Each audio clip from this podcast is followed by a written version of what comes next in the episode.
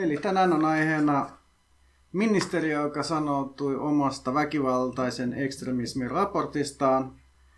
Ja tosiaan palataan huhtikuulle, jolloin tuli tämän vuoden väkivaltaisen ekstremismi, väkivaltainen ekstremismi Suomessa tilanneraportti. Kirjoitin siitä Kulttuurivikkot lehteen, lehteen kesäkuussa jutun. Se on sinulla sivulla 13. Siellä on hieno Juha Säijälän ottaman ekstremistinen kuva myös, jossa tuntematon ekstremisti liimaa natsien vastaista tarraa jonkinlaiseen tolppaan. Blogiversio sitten laitan sen samaisen kuvan, koska sen, sen kuvan ottaja mulle lähetti, eli oletan, että sitä saa esitellä. Ja tosiaan tämä me pyydettiin kirjoittaa tämä juttu kesäkuussa, silloin oli mennyt kaksi kuukautta, nyt on mennyt nel- melkein neljä kuukautta kohusta. En tiedä, onko ajankohtainen, ketä kiinnostaa. Sisäministeriössä ei varmasti ketään, varmasti siellä ensi vuonna tulee täsmälleen sama raportti ulos, joka on yhtä lailla copy-pastattu kuin kaikki muutkin raportit edellisen seitsemän vuoden aikana. Taisi tosiaan olla kyllä siinä aikana yksi tai kaksi vuotta, kun ei ollut väkivaltaisen ekstremismi Suomessa raporttia julkaistu. Mulla ei ikävä kyllä sen raportin paperiversiota tässä esiteltäväksi. Se on tota, varmaankin siellä sisäministeriössä lähetetty, painettu ja lähetetty eri instituutioihin, jossa se sitten on laitettu hyllyyn ja sitä ei kukaan luo ja sitten jossain vaiheessa heitetään paperin keräykseen. En myöskään vaivautunut sitä hankkimaan, koska se löytyy netistä, kun googlaa väkivaltaisen ekstremismin tilannekatsaus 2020, niin, niin se löytää, löytää raportin. Ja tosiaan huhtikuussa tässä sitten tuli jotain polemiikkia, koska joku oli yllättäen sattunut lukemaan tämän raportin Twitterissä ja siitä sitten valtiosihteeri sisäministeriössä oli poika Parviainen irtisanoutui. Sinänsä tämä irtisanoutuminen ei tietenkään tarkoita yhtään mitään, koska Tätä raporttia ei ole tietenkään poistettu sieltä sisäministeriön sivulta, eikä sitä myöskään itse sisäministeri mitenkään kommentoinut. Eli varmastikin ensi vuonna tulee ihan samanlainen raportti. Ja tässä tosiaan puolet on suunnilleen copy tässä sisällöstä edellistä vuosia raportista ja myös tietystikin on, on sivumarginaalit maksimaaliset. En jaksanut laskea, kuinka monta merkkiä siellä on, on per sivu, mutta ihmettelisin, jos olisi edes tuhat merkkiä. Myös, myös uudet, uudet osiot alkaa tylin sivun, uudet luvut alkaa sivun puolesta välistä ja näin on myöskin sitten saatu sivuja täytetyksi. Että en tiedä, jos tämä olisi jonkun, jonkun seminaarityö yliopistossa, niin en tiedä, siellä ei olisi välttämättä tällaista katsottu hyvällä, eikä tietenkään myöskään sitten plagiaatin paljastuskoneesta päässyt läpi tällaiset, tällaiset julkaisut, jos olisi verrattu edellisten vuosien julkaisuun, mutta sisäministeriö on sitten tällainen valtiotieteilijän tieteilijälle mukava paikka, että siellä sitten on vähän vähemmän, vähem, vähempiä nämä, nämä kriteerit. Ja tosiaan, mutta ainakin niin kun sitä itse tuli tosiaan oltua kaikenlaisesta Sipilän hallituksen aikana kaikenlaisessa leikkauksen vastaisissa liikkeissä, mutta selvästikin tuli sitten tätä katsottua, että ei selvästikään ole vielä julkista sektoria Suomessa leikattu kuoliaksi, vaan ihan mukavasti siellä voi vielä tehdä. Tietysti voi olla, että jos tähän on vaikka annettu kaksi tuntia tämän rapsan tekemiseen, niin siinä voi olla, että joutuu, on, on joutunut vähän hikoilemaan, mutta veikkaan, että tässä on kyllä ollut niin kuin useamman kuukauden työn tulos tämä raportti ja mahdollisesti jopa enemmän kuin yksi kirjoittaja, jolla on tota, selkeästikin ei, ei ole tota, vielä työllä tapettu virkamiehistöämme. Mutta on tosiaan tässä tämän vuoden raportissa oli pikkasen enemmän yritystä kuin on joskus aikaisemmin ollut. Esimerkiksi siinä oli ensimmäistä kertaa laitettu uusi luku, väkivaltainen ekstremismi, alueellinen tarkastelu. Ja sieltä tosiaan voi ottaa tällaisen tyylinäytteen, jonka on varmaan monet saattanut jo kuullakin, mutta, tai lukea, koska tämäkin tosiaan sosiaalisessa mediassa kiersi, mutta luetaan se tästä nyt vielä uudestaan kokonaisuudestaan. Länsi-Uudenmaan poliisilaitoksen alueella väkivaltaisen äärivasemmiston aktiivisuus ilmenee tarojen liimaamisena joukkoliikenneasemilla. Taro ilmestyy paikkoihin, joissa on ollut väkivaltaiseen äärioikeistoon liittyviä taroja ja päinvastoin. Näin siis Espoossa väkivaltainen ekstremismi.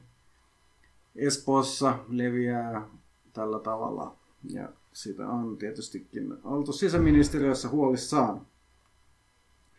Ja tässä tietysti Tähän on sitten laitettu myös uusi osuus, jossa tarkastellaan väkivaltaista ekstremismia verkossa, mikä on tietysti vuonna 2020 todella vallankumouksellista, että ensimmäistä kertaa pohditaan sitä, että leviääkö mahdollisesti internetissä tällainen väkivaltainen ekstremismi. Ja siinä on jopa tosiaan mainittu meemit. Eli varokaa meemejä. Meemien kautta väkivaltainen ekstremismi leviää teidänkin kotiin. Ne voi tulla modemin tai peräti laajakaistan välityksellä väkivaltaista ekstremismiä.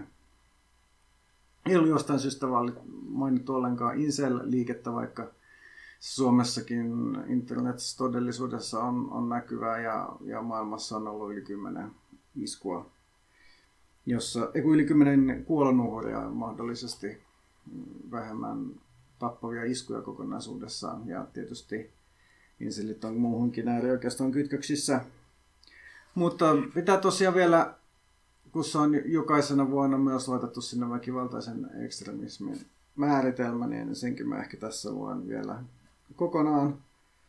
Eli väkivaltaisella ekstremismillä tarkoitetaan sitä, että väkivaltaa käytetään, sillä uhataan, siihen yllytetään ja kannustetaan, tai se oikeutetaan aatemaailmaa perustellen. Väkivaltainen ekstremismi ei ole rikosoikeudellinen käsite. Ekstremisminen väkivalta ei välttämättä ole kumouksellista, jos se kohdistuu usein viholliseksi määriteltyyn ryhmään tai yksilöihin.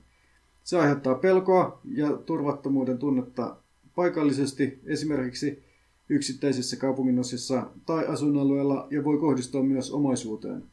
Rikokset, joiden motiivina on viha ja tai rasismi, suluissa viharikos, voivat olla myös ekstremistisiä rikoksia silloin, kun teon motiivina on kokonainen aatemaailma. Eli tosiaan tässä määritelmässä on huomattavaa, että väkivaltainen ekstremismi voikin kohdistua yhtäkkiä omaisuuteen vastaan. Eli väkivaltainen ekstremismi onkin jotain, joka ei ole väkivaltaa, koska mun mielestä ei voi oikein, että okei, voi tietysti väkivallan määritelmää määr, laajentaa niin, että vaikka jonkun ikkunan rikkominen on, on väkivaltaa, mutta, mutta se ei ole se, mitä väkivallalla yleensä tarkoitetaan, eikä se, mitä niin kuin arkikielessä ymmärretään väkivalta. Että tämä on vähän niin kuin yhtä mielekäs tämä sisäministeriö väkivaltaisen ekstremismin määritelmän kuin jos määritelmä rattijuoppoudesta, joka on tehty selvin päin. Ja oikeastaan tämän niin kuin raportin kontekstissa tulee selvää, että näillä väkivaltainen ekstremismi ei ole välttämättä ollenkaan väkivaltaista, se, se voi olla mitä tahansa poliittista aktivismia, joka uhkaa oma, muun muassa omaisuutta eli jonkun taloudellisia intressejä. Sen takia tässä on, on listattu esimerkiksi Elokapina ja Endegelandia, jotka on tällaisia väkivallattomia ilmastoliikkeitä, niin nekin tosiaan listattiin tässä raportissa. Ja samanlaisesta jutustahan tuli iso halua Briteissä. Tammikuussa siellä oli, oli myöskin Elokapinaa listattu jossain niiden poliisin julkaisussa ääriliikkeeksi ja siitä tuli niin kuin iso halo ja myös, myös Amnesty International. Siellä paheksui sitä itse asiassa myös Suomessa Amnesty International Twitterissä paheksui tätä, tätä, että väkivallattomia ilmastoliikkeitä on, on lisätty, lisätty tähän julkaisuun ja se oli myös pääsy siihen, miksi sisäministeriö tästä irtisanoutui, mutta se myös on kun sitä tarkemmin lukee, niin se on ihan täysin johdonmukaista ja perustuu siis ministeri omaan määritelmään, koska totta kai ilmastoliike ja esimerkiksi väkivallaton, väkivallaton kansalaistottelemattomuus, niin se saattaa olla tällaista väkivaltaista ekstremismiä tämän määritelmän mukaan, mitä sisäministeriö itse käyttää. Mutta tosiaan tämä laajemmin on, on maailmalla olemassa tällainen. Mä oon vähän niin kuin yrittänyt perehtyä tähän niin kuin ekstremismin ja terrorismin tutkimuksen historiaan. Ja siellä on kiinnostavia juttuja. En tiedä, eihinkö mä koskaan niin kuin tähän, kaivautu tähän syvemmälle, koska tämä kenttä on ollut olemassa jo 40 vuotta. Ja kiinnostavaa on se, että esimerkiksi Briteissä ensimmäinen tällainen terrorismin keskittyvä tutkimuskeskuksen on perustanut tällaiset eteläafrikkalaiset liberaalit, jotka on niin kuin lähinnä vastustanut ANCtä, eli, eli Nelson Mandelan rotusorron vastaista järjestöä, koska kuten on, on tunnettu, niin ANC oli niin sanotusti väkivaltaisia ekstremismeja tai terrorismia, koska heillä oli myös aseellisen taistelun siipi.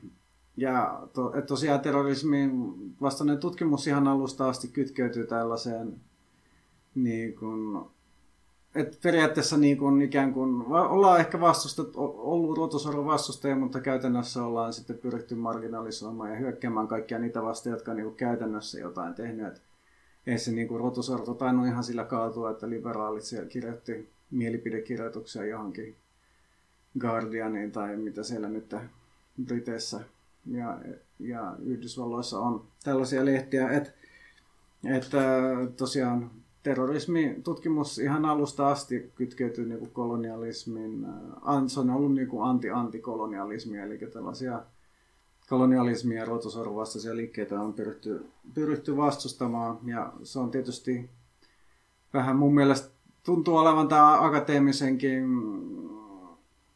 terrorismi- ja ekstremismitutkimuksen pointti. Mutta varmastikaan ei 911 jälkeen ollut mitään rahan puutetta tällaisesta niin ekstremismitutkimuksella. Ja, ja eikä sillä varmaan myöskään, kun sitten on, on tiedustelupalvelut siellä humanisteja ja valtiotieteilijöille tarjonnut, tarjonnut helppoja ja rahakkaita työpaikkoja, niin yleensä ei ole välttämättä sitten vaivattu päätä niinkään näillä määritelmillä. Ja usein näihin niin kuin, terrorismin määritelmiin ihan niin kuuluu pelon lietsominen, mutta mitä se niin kuin tarkoittaa, että mikä nyt on poliittista väkivaltaa, joka ei lietso poliittista väkivaltaa, että onko tässä niin kuin idea, että meidän poliittisen väkivalta, niin se ei tietenkään, jos me nyt lähdet pommitetaan vaikka jotain Bagdadia tai, tai ammutaan Iraniin, Iraniin jotain äh, ohjuksia tai, tai, tai droneilla, lennäkeillä tapetaan joku, joku tyyppi jossain Pakistanissa tai Jemenissä, niin se ei tietenkään niin kuin sitten, meidän tarkoitus oli, että se on mitään pelkoa, että se pelko on sitten vain joku tällainen sivuvaikutus, mutta sitten taas jos vastapuoli tekee omilla aseillaan saman tyylisiä iskuja johonkin pommi-iskun tai, tai, tai saa olla murhan, vaikka länsimaissa, niin se sitten tietysti ei olekaan pointtina sitten, sitten tappaa jotain ihmistä kostona, vaan, vaan pointtina onkin lietsoa peloa. Että musta koko tämä pelo määritelmä, terrorismin määritelmässä pelo ja kauhu lietsominen on mun mielestä täysin redundanttia, että mikä tahansa väkivalta aina lietsoo pelkoa, eikä sitä pelkoa voi, voi erottaa väkivallasta, eikä myöskään voi, voi niin kun, hyvin vaikea sanoa, että koska se pelko on niin vain sivuvaikutus ja koska se on ensi, ensisijainen päämäärä. Että se on täysin oikeastaan mielivaltaista. Ja myös, myös sitten terrorismia usein määritellään ei-valtiollisten ryhmien väkivallasti, mutta onko se niin kuin uhrien kannalta, jos joku tappaa, niin onko se sulle niin kuin iso ero, että tappako sut ei-valtiollinen toimija vai valtiollinen toimija? Et, vai onko valtiollisen toimijan tappama vähemmän kuollut kuin ei-valtiollisen toimijan tappamaan. Et ihan yhtä lailla kuollut on kuollut. Et myös eh, ei välttämättä ole yhtä helppo edes määritellä, että mikä ylipäätänsä on valtio. Et nykyään on enemmän ja enemmän valtioita, jotka on vaan osittain tunnustettu. Esimerkiksi Kosovo, jos, jos vaikkapa ja jos tällaisessa konfliktista, jos on valtio, joka vaan on osittain tunnustettu, niin sitten onko se sitten tekee johonkin jonkun iskun, niin onko se sitten terrorismia vai, vai onko se tällaista valtion, valtion tekemä isku. Että toisen valtion nykyään yhä useammin kapinallinen maakunta. Ja sitten myös on tällaisia epävirallisia maalaisia taisteluryhmiä, joita valtio sponsoroi. Esimerkiksi kolmannen sukupolven 80-luvun loppupuolen punainen armeijakunta RAF oli hyvin todennäköisesti Stasin sponsoroima. Sitä on, on aika paljon näyttöä. Ja oli ikään kuin sitä tällainen niin kuin Itävallan virallisen valtion jatke jatke ja sitten myös esimerkiksi Louis Posada räjäytteli kuubalaisia lentokoneita aikanaan ja sitten siirtyi CIA-rahoituksella viettämään eläkepäiviä Floridaa.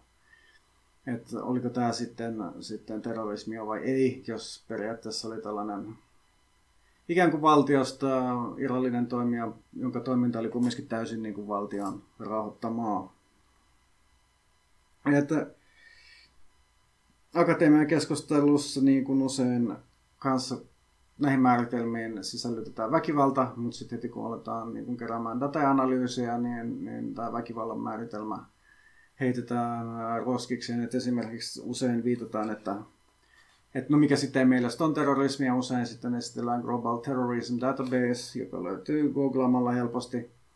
Sillä voi katsoa, mitä sinne on sisällytetty terrorismi, niin siellä on paljon esimerkiksi eläinten, väkiva- vapa- eläinten vapautusrintaman iskuja, jotka on täysin väkivallattomia kohdistettu, kohdistettu vain omaisuutta vastaan, mutta sitten ne täällä on. Et, et selkeästikin niin kun, no, sitten tällainen väkivaltanoton sabotaasikin yhtäkkiä on terrorismia, kun lähdetään dataa keräämään.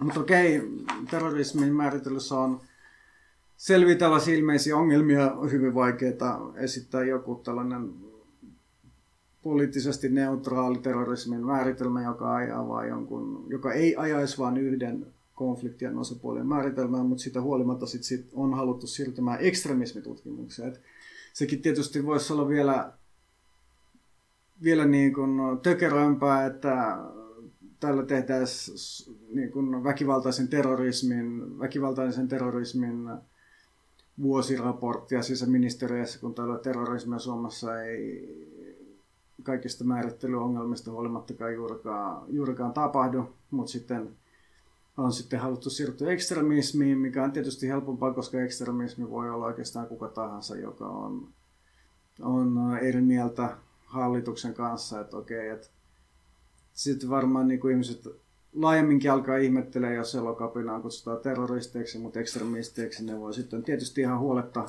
leimata ja, leimata ja että vaikka tulisikin halota, niin tuskin on syy mihinkään isompaa skandaaliin. Et, ja hallituksia tietysti aina kiinnostaa oppositioon ja vastustaminen joko laillisen keinon tai laittomin keinoin. Ja tietystikin tällainen niin tutkimuksen tekeminen, se on aina suurin piirtein laillista niin kauan kuin siellä jotain niin kuin yksityishenkilöitä mainita nimellä, niin liikkeellähän ei tunnetusti ole mitään mitään äh, kunnianluokkauksen suojaa, että sä voit haukkua minkä tahansa liikkeen ekstremistiksi terrorismiksi, eikä se voi kukaan haittaa, haastaa sitä oikeuteen, eli tällainen tosiaan musta maalaus on, on kaikkialla maailmassa ja, mu, mu, ja myös Suomessa täysin laillista. Ja, mutta tosiaan, että sen takia tosiaan sitten varmasti jatkossakin tällaista ekstremismia kovasti tutkitaan ja, ja saadaan paljon rahoitusta sille, että miten tälle NS-ongelmaan voisi jotenkin puuttua. Mutta tosiaan on, on akateeminen, terro, akateeminen terrorismi ja ekstremismitutkimus on niin laaja, että sen sisällä on, on olemassa myös tällainen kriittinen terrorismitutkimus, jossa sitten kyseenalaistaa näitä peruslähtökohtia ja määritelmiä. Ja en tiedä, onko tästä sitten enemmän hyötyä vai haittaa, koska tätä, näitä kriittisiä terrorismitutkijoita, jotka sitten esimerkiksi saattaa tutkia Israelin valtion toimintaa ja pohtii sitä, että onko Israelin valtion toiminta terrorismia, niin näitä sitten voidaan aina osoitella, että kyllä me ollaan oikea tieteenala ja meillä käydään sisäistä kriittistä keskustelua, mutta se on kuitenkin loppu, lopuksi nämä kriittiset terrorismitutkijat vaan sitten kuriositeetti, joka ehkä enemmänkin vaan sitten ylläpitää tätä status quota, jossa tosiaan sitten vaan miljoonia, miljoonia investoidaan lähinnä vaan erilaisiin länsimaiden turvallisuuspoliittisten intressien edistämiseen tutkimukseen yliopistotasolla ja sitten siinä sivussa sitten vähän mätkitään mahdollisesti paikallisia ilmastoaktiiveja.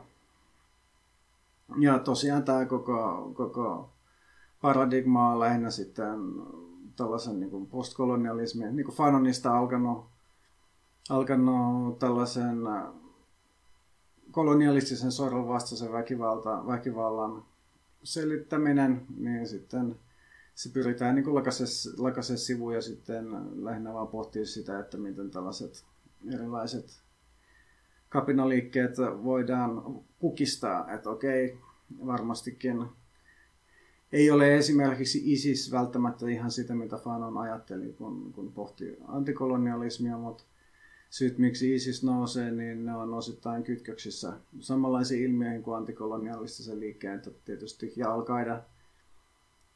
niin kun, alkuperäinen pointti on ollut ulkomaalaisen ja myös Talibanin pointti on ollut ulkomaalaisten intervention vähentäminen ja oma niin kun, alueellisen suvereniteetin kasvattaminen. Et siitä sitten, mitkä varmastikin on ei pitäisi olla mikään mysteeri, että minkä takia ihmiset esimerkiksi haluaa, että niiden maassa ei ole Yhdysvaltojen sotilastukikohtia tukemassa, eli niiden, heidän absoluuttista yksinvaltia.